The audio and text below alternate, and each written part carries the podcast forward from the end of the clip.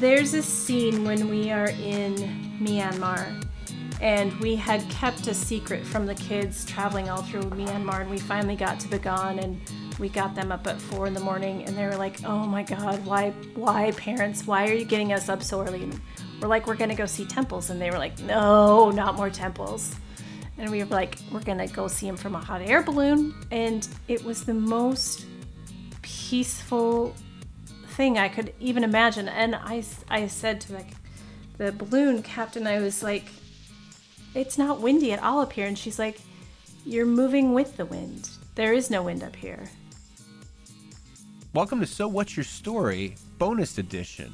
This is Tony Russo. I, as you know, host another podcast called Beer with Strangers, and this week's guest on Beer with Strangers was supposed to be Lisa Daly. But as we got to talking, I thought you would much rather hear about her book than have stories about Bellingham, Washington beer. So we're going to talk to Lisa today about her book, and it is called Square Up, fifty thousand Miles in Search of a Way Home. Um, it's a book that she wrote while touring touring the world with her family, and we're going to get into all of that. She's also um, an independent an independent pu- publisher, just like Stephanie is, and so we're going to get into the independent publishing aspects as well. Uh, so welcome, Lisa. Thank you for uh, switching podcasts on the last minute. No problem. Thanks for having me.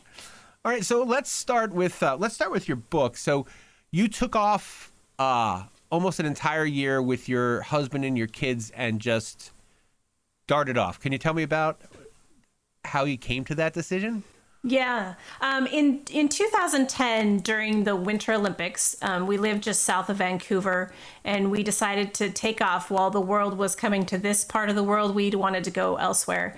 And so we took our boys on a two-week trip to New Zealand just to kind of test out and see how they were as travelers, you know, of great distances. And at the time, they were eight and ten. And so as we traveled around New Zealand, we they were great. They were great travelers at eight and ten-year-old. You know, they weren't rambunctious. They were interested in all the things that we were doing. And then watching the Olympics back home at the same time, we thought, let's let's go see everywhere in the world. And we just kind of set our minds on this plan that um, when my husband retired from the service, that we would take off for a year. And it just happened to be right at the time when they were, you know, at that awkward awkward kind of teenage of middle school and just entering high school. And so we thought, what a great time to just take off for a year before they really get going in high school and see the world. That's absolutely fantastic. And as a person who did not travel as a child, I'm always jealous of people who are like, yeah, well, one time I was in Borneo and I ate, you know, pig sticks or something like that. uh, what were some of the, what were some of the most interesting things? What do you, what do they think about the most when they think about the trip? Um, I, you know, it's, it's been really fun to watch them as they grow and are now, um, a freshman in college and almost twenty-one. When they see things on T V, they're like, oh yeah, I know where that is. We were there. Remember when we were there? And, um, I know my college age son, he, he likes to tell stories about the time that he put a scorpion in his scorpion on his head and when he ate tarantula in Cambodia. So those are the kind of stories that he really likes to tell and retell. And uh, did you eat the tarantula, and how was it? I did eat the tarantula. We all ate the tarantula. Um, it it was, the waitress told us that it tasted like chicken, and um, it it didn't. They were deep fried tarantula, and the fun part is that before you eat the the tarantula, they bring out two tarantula, live tarantula, on your table, and you get to hold them. Which I did, I did not do that part. So like you can make threats before they get thrown in the oil? Is that the... Uh... Exactly. It was it was a little scary. My husband was the only one brave enough to hold the tarantula. Um, and then it's served with a, a black chili lime sauce. And I'm not sure who came up with black chili lime as the best accompaniment to tarantula, but that's what it's served with. Well, you figure it's crunchy and it's, you know, southern. You want something spicy. And a little, I guess little lime. So. Yeah. And how was writing the book part of the trip, or is that something that came later on? It's something that came later. I mean, the, the trip itself came on the heels of some pretty profound loss in my life. I lost seven family members in the preceding five years before the trip, including my mom and dad and twenty-six-year-old brother and my father-in-law and a sixteen-year-old cousin. So it there was a lot of loss for me. And sort of being a woman who is always contr- in control of her world, I really sort of lost myself. And so going on the trip was very much anxiety producing for me. And all along the way, I really settled into to travel. And I think I credit that a little bit with being able to step away from my life, you know, not having the worries of getting kids to school or bills that I had to pay or things that I had to do or meetings that I had to go to or work. And I really just kind of sunk into the world. And I, I blogged about the entire trip the whole time I was gone. And we covered like thirteen countries and eighty locations. And so when I got back, I, th- I think I really needed an opportunity to process it all again and really understand what the trip meant to me in my life. And so started writing about it and found that I really did need to go through and process it all again. And what what did you discover like early on in the... You know, because because there's that there's that first, you know, couple days of writing where you're like, all right, I got it. And I'm very excited. But like, what did you write that you're like, oh, wow, I didn't know I thought that? Um, hmm, that's a good question. I didn't know I thought that. I, I don't think that I understood what kind of healing different elements of the trip offered um, until I could really reflect back on it. You know, there was this moment in Singapore where we... My husband's a dentist, and so we visited um, a tooth, the Buddha Tooth Museum in Singapore, because we found you couldn't really miss a museum dedicated to a tooth when traveling with a dentist. So right. We stopped there, and you know, it was a very quiet, meditative space on the top floor. And the guy, a guide came and said, this monk would like to give you a blessing. And he brought us over and sat us down and asked us our names, and then he. he blessed us and sang this song. And I think that in that moment, I, I kind of later understood that I, he was telling me that I really needed to kind of let go of all this stuff I was still hanging on to, but I don't think I knew it in the moment. I think I really had to go through and write it and process it. And now the, the, the writing process itself, what was that? Have, is this, is this your first, is this, I guess I should have asked before we started recording. Um, is this your, is this your first book, or have you written books before? This is my first full length book. Um, I've always dabbled in writing, and I've always dreamt of writing a book. This was not the first book I thought I would write. I, I've sort of had the, this outline or sketches of a, of a different story that I thought would be my first book. And I thought I would write that someday. Um, but this is the book that came to me when I got home, and the the first the first go around was terrible. I can imagine. I, I thought I could just throw all my blog posts together and call it a book, and that was not the case. Yeah. Uh, well, and, and the other thing is you you have to get it out. And in my own experience, like I sat down and really like over the course of a little more than two weeks, right around two weeks. I, I had written eighty thousand words, but none of them really made sense with one another. You and, know. And then you have to go back and you have to, you know, pare it down and pare it down. And uh, what was the rewriting process like for you? Well, luckily, I stumbled across this program called the Narrative Project, um, which I now am very closely intertwined with, but it's a nine-month It's a nine-month class where you're paired into small groups and you write and you send your material in for critique and you get it back. And all along the way, you're learning about the narrative arc and the character depiction and the scenic depiction and all of those things that you don't even know when you start to write a book that you need to incorporate. And so I went through that process, and then I went through a second time, in which is a revision a second revision class that is tacked on to the end of that, and rewrote it two more times, and then went through a developmental edit and rewrote it again. So I, I'm, I'm with you. I was uh, joking with my wife yesterday. I said, I think I've read this book ten times. And while I would be really happy if anybody read it once, I, I can't, I have to say, this is not the kind of book you can read ten times. Yeah. After after the tenth time, it starts to it starts to lose a little bit of its shine, and you know, and I, that's go ahead. I yeah, I know. I think you get sick of yourself. I, I like, was, oh my gosh, who's ever going to want to read this? I'm so tired of hearing these words. I was convinced um, that it was awful by the by the ninth read, and uh, that's what I was telling my wife about, because I said, you know what, this third part is just. It's just slow, and it's just, I don't know. And then my publisher called, and he's like, you know, I I just wanted to say, I really like this book. I'm not, and I'm like, wow, I, I didn't know I needed to hear that. But like that little bit of encouragement right at the finish line is sometimes huge. Mm-hmm.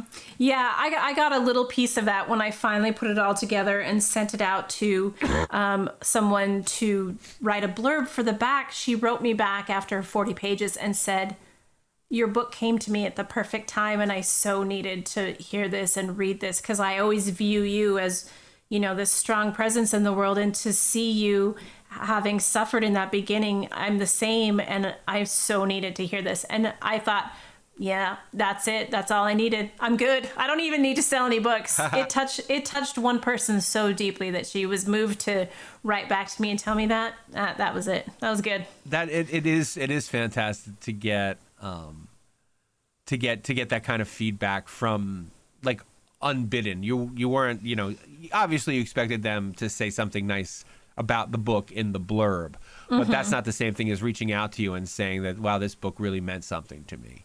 Right. Yeah. It, th- yeah. That was just her personal note to me. That wasn't her blurb at all. So, and there's a transition here that I want to talk a little bit about, because you are a publisher. Like, f- was it through this process that you became a publisher? How does how did that kind of go back and forth? I mean, I did a little bit. It all sort of evolved at the same time. When we returned from our trip, I had been with the same company um, for ten years, and my boss allowed me to go. You know, I had talked about for years about leaving on this trip, and I think that he needed, he knew I needed to go too. And so I had taken a leave of absence for the year. And when I got back, I tried to go back. And, you know, no one tells you when you're gone for such a long time what a transition it is to come back. And we all, all four of us, even my even my boys, struggled a little bit to re-enter school and to re-enter those social circles. And it was different. Um, and I just found that I didn't want to do it. And so I... I went into web design, helping authors, especially a generation in front of me with who were lacking a little bit of technical knowledge, um, get websites done. And then a gal who I was acquainted with in publishing um, had me start really helping her out quite a bit. And eventually she decided to sell her company, and just kind of knew from the work that I had done that I was the one to take over. And, and so- then it just worked out that I could publish my own book in the end. Oh, what's the, what's the name of your company? What's the name of the of the publishing company? It's called Sidekick Press. And what did you learn the hard way about? See, because I'm I'm almost happy that Stephanie isn't here, because now she'll have to listen to the show. Um, but your your process is very much like hers. Like, in publishing her own book, it was just like, you know what, I should just do this. I'm good at this too, um, and. So what what did you learn the hard way about publishing when you first got started? Um, I think I learned that I couldn't do it all on my own. Um, I really thought it was maybe something I could totally tackle all on my own. And I really realized I am I am not the best one to do every job when it comes to publishing. Um, and so I went out and I found a great cover designer who does amazing covers for me. And I went out and I went through a few different proofreaders before I found one that I really trusted and felt did a great job, um, and does some copy edit work for me as well. So I think it was really sort of having to step out and say, I can't do this on my own. I need, I need backup. I need help to put it all together. And when you're talking, um, when you're talking to clients about, you know, the, the, the things that you can help them do, do you recommend these people, or are they part of your kind of package that you put together for them? They're all part of my package. Um, I have, I do kind of a hybrid model for publishing. And so there's like one price for, for more narrative works and another price for poetry. And that includes everything from, you know, you hand me a manuscript, I'm going to hand you back a completed book with all everything done for you, including, you know, your I S B N and registration with the Library of Congress and copyright registration, all, all of the all of that to the very end, and kind of management of all the metadata along the way as well. When you when you say that, though, it's sometimes books come to you and they're not ready, and I, I know that can be uncomfortable. And how do you how do you kind of handle that? Um, I I know that when I started to try and um, sell my book, um, try to find an agent to represent me, I got a lot of emails that were like, no, this isn't right. And I got a lot of non-responses, and I didn't ever want to be like that. So whenever I read a manuscript that I feel is not quite right for publication, I always try and take the time and let them know why it's why it's not a fit for me and where I feel like there could be some improvement. And then I, as, as much as I can, I try to point them to resources that can help them along the way. And do you, do you find that they take that well? Is that something that... you know, that, that, did they, did they seem to appreciate that more, or do they still t- kind of take it as a no? No, I think, I mean, it's not a no. It's not like a hard and flat no. I just say, here's the things I need to work on, you know, and if you get to a place, I'm happy to take a look at it again, because I do think there's some great work out there. I just think that some of it's not ready for publication yet. Um, yeah. So I usually say, please feel free to send it to me again when you're, when you feel like it's ready to go. Um, and I think that they appreciate that. I mean, I've gotten a little bit of response. Some people probably take it as a no and move on. And others have said, okay, great. You know, I'll see what I can do. Thank you. I'm, I want to switch back to your book real quick. When you are, when you're kind of deciding like what, what gets shared and what doesn't get shared, are you worried about, how do you take your, your family into consideration when you're writing? Because you write some personal stuff, clearly, but you're also writing about, you know, my, my husband handled uh, tarantulas, and, you know, what kind of, is there a second editorial process where you're like, I don't know if I want them to see this, or if I don't know if I want to say this about them out loud, that kind of thing? No, I, I kept them, you know, the first time I wrote through, I actually didn't include my kids because I didn't want to... I didn't want to really get into the kids because it was really more of a personal memoir about me and my journey. Mm. But then everyone's like, well, where were the kids? Where were the kids? What are the kids doing? And I was like, okay.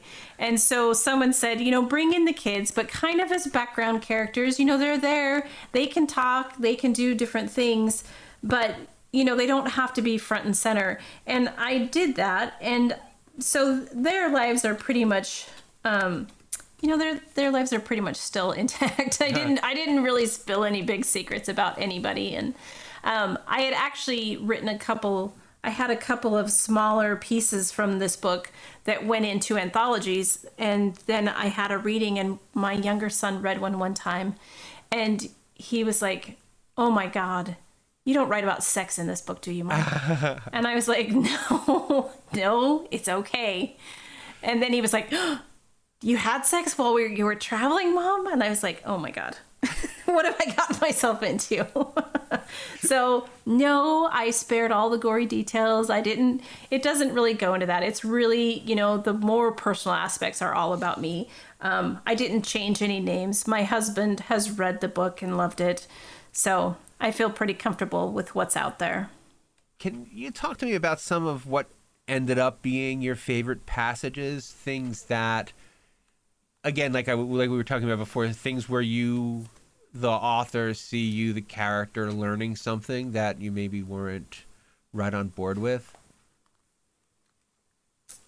Yeah. So there's. Oh, if I tell you the end scene, that might not be good though. Oh no! Don't don't spoil it. Don't don't spoil it. Um, there's a scene when we are in Myanmar. And we had kept a secret from the kids traveling all through Myanmar. And we finally got to Bagan, and we got them up at four in the morning. And they were like, oh my God, why, why parents? Why are you getting us up so early? And we're like, we're going to go see temples. And they were like, no, not more temples. And we were like, we're going to go see him from a hot air balloon. And that kind of, that kind of piqued their interest. And so we took them out and we got in this hot air balloon and we were floating over these temples. And it was the most peaceful thing I could even imagine. And I, I said to the, the balloon captain, I was like, it's not windy at all up here. And she's like, you're moving with the wind. There is no wind up here. Even if you were to stand still on the ground, you'd feel the wind, but up here, you don't, we're moving with it. And that, you know, that really became sort of a, right, oh, light bulb. I kind of have to move with the flow. And if I just stand in one place, it's going to blow against me. But if I move with it, you know, I can, I can get through this. That is absolutely brilliant. What a wonderful story. Thank you. Um, when you get to the point, when you, when you get to the point though, where you're, where you're cranking out the last thing and doing like the cover designs and things like that, how did, did you have a vision for the cover? Did you have a vision for, you know, what the pages would look like? Did you decide whether or not you're going to use photos or not use photos, these kinds of things? I, again, those are the decisions that you don't really know you make. You sit down and you're like, okay, here's my book. And they're like, no, this is the this is the words that are go in your book. But now let's talk about the cover. Let's talk about the inside. Mm-hmm. Um, what was your process I, there? I knew I wouldn't do photos, um, especially color photos, because that jacks up the price oh, of a yeah. book so dramatically. Um, and I have a website, you know, where I blogged about this, and I have incredible photos on my website. So anyone who's interested can go out there and find all these incredible photos. And the cover, I didn't, I didn't really have a vision for the cover either. And um, one of the gals in my critique group, who, who incredibly is the same age as me by a day, and is also writing a story about a trip around the world. Um, she's also a cover designer, so she said, "I'll design your cover," and I was like, "Great!" and and I was a little surprised when it came back. I was a little shocked because it has my eyes on it, almost like a kind of a window into my soul, if you will. And right. I was very intimidated by putting that out into the world. And she said, "Get over it." She's like, "Men are always willing. There's look at go look at memoirs of men. They all have an image of themselves on the cover, and compare that to women. They don't do it." She said, "Right away, you will stand out. Trust me." And I have to say, I've gotten more compliments on the cover than than I ever imagined. So, and I do want to ask about the title. I, I, I'm notorious for not asking about the title. I always figure like, well, once I read the book, I'll figure it out. But where did where did the title come from? Well, they, the short answer is, once you read the book, you'll figure it out. Right, right. um, and so there's there's a couple of different moments in the book, and um, one of the moments is when we're first traveling. And, you know, if you've ever gone into a foreign place and been in like a busy market scene, and you've got people tugging at you here and there, and everyone trying to get your attention and sell you something, the four of us were trying to make a decision. And so I said, "All right, family, circle up." And they looked at me like I was crazy. And so I'm like, I grabbed one son's arm, another one. I'm like, "Okay, now husband, close the circle." And my son said, "Mom, it's really more of a square." And I said, "Fine then, square up," which is something that we still use to this day. So that's kind of funny. But there's, it also has some deeper meaning later in the book that I'll let you discover on your own. One of the things that really interested me about your decision to, to go into publishing it is also this kind of trying to wedge yourself into a normal life when you've been eating, you know, spiders and riding in air air balloons for the last nine months. Mm-hmm. Um, that transition, did you, how do I say it? I, how much of that were you able to keep with you while you're returning to your regular everyday life? You know, how much the, of that is still with you now? The travel part? Yeah, the the...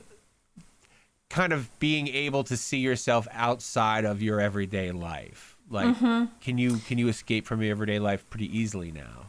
I, I actually can. I th- And I think I can a little bit more easily than I could have had I returned to a normal nine to five. You know, now I'm my own boss. And honestly, you know, with the work I do between um, between web design and publishing books, I can do it from anywhere. Right. Um, I have a little show that my sister business and I, we go on the air every Wednesday morning with this little video show on Facebook. And this last Wednesday, I did it from my car just be, because I had an appointment that I had to make. So I was, you know, I was on the road, and in a couple weeks, I'm going to head off to Montana and take my computer, and I have to teach a couple classes, but I'm going to do it, you know, from the back seat of my car, and I can do that.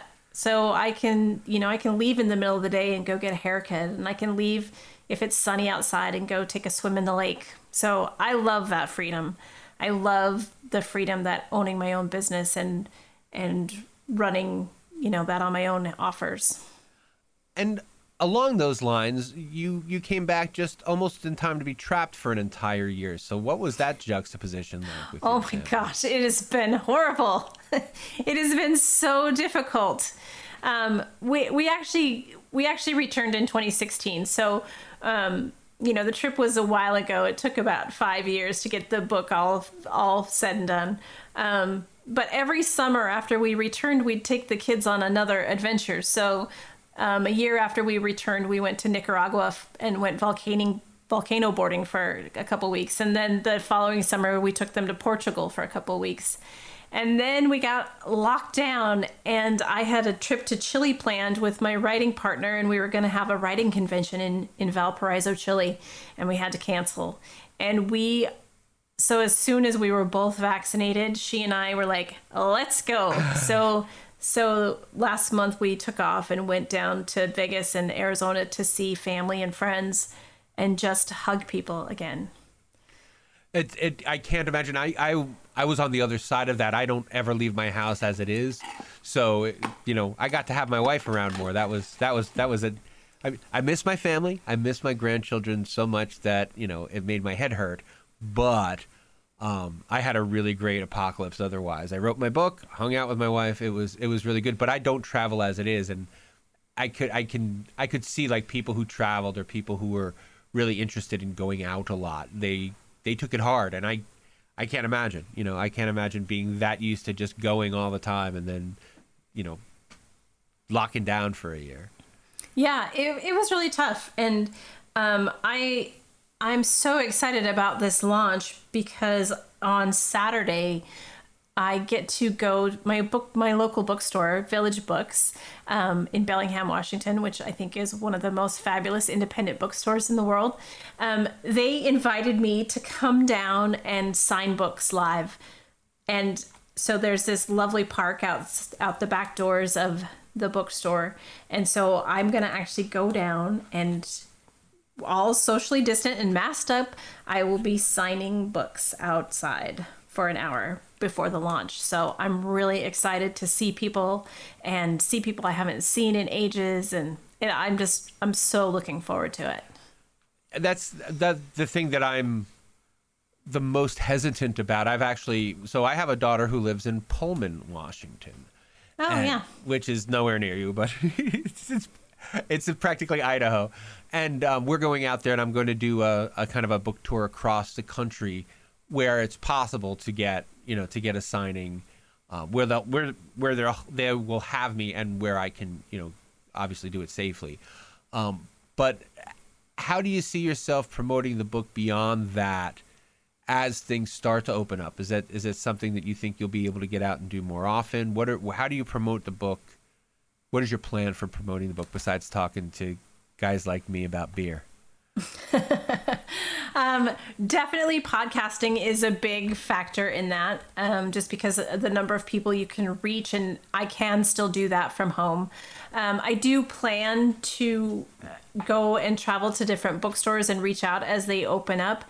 You know, I have I have done quite a bit of direct mailing to all of the local bookstores in up and down the I five corridor, um, and hopefully I'm, I've been, when I started my launch, I had this big ask of all my friends and said, you know, here's how you can help me.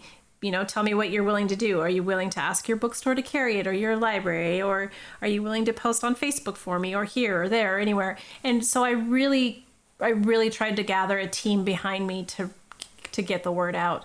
And, you know, I'll be doing a lot of social media stuff, and Um, I have some interviews scheduled. So I'll, I'm going to do everything I possibly can and spend the next year really promoting. Um, I also got into a program where the book's going to be in hotel rooms in the Hamptons over the summer. So I was excited about that as well. Oh, that that's fantastic. Did you just call and say, hey, do you want want some books? So they have a marketing program that accepts um, authors, you know, who have kind of big books. And I don't have a big book now, but I said, you know, here here's how my book is relevant in this time. And I just pitched it to her. And so she accepted me. So I was really happy about that. That is super cool. I'm very jealous. That's a good idea. Um, yeah. And last but not least, we're uh, kind of running out of time here. So where can people find you? Where can people get your book? Um, all of those things. So I would definitely say ask your ask your independent bookstore to carry it. If they don't have it, they can always order it online under standard, you know, book terms. And Um, if all else fails, they can get it at Sidekick Press, um, or the you know the big Amazon. Of, though that's not my first choice, but you know that it is what it is out there. What I've been saying is, if you think Jeff Bezos needs the money more than me, then go ahead and buy it on Amazon. Right. Yes. Sidekick Press is is a great option, but also you know I'm all about supporting local independent bookstores. So ask your local bookstore to carry it or to order it for you. Or you can even order it from my local bookstore, which is Village Books, um, or IndieBound, books, bookshop dot org. Any of those places carry it. And where can people find you socially? So I, my author website is lisa dash daily dot com. So lisa dash d a i l e y dot com. And my travel blog is also accessible from there. And I try to write about all the trips we take and here and there and everywhere. Fantastic. Well, thank you so much for taking the time to talk to me, and uh, and good luck with your book. Thank you so much. You too. So What's Your Story was produced by Saltwater Media, an indie book publisher in Berlin, Maryland. Visit them at w w w dot saltwater media dot com. You can find the podcast page at So What's Your Story Podcast dot com, where we have links to the author's work and short bios and lots of other fun stuff. You can also reach us via email and social there. Tell your story.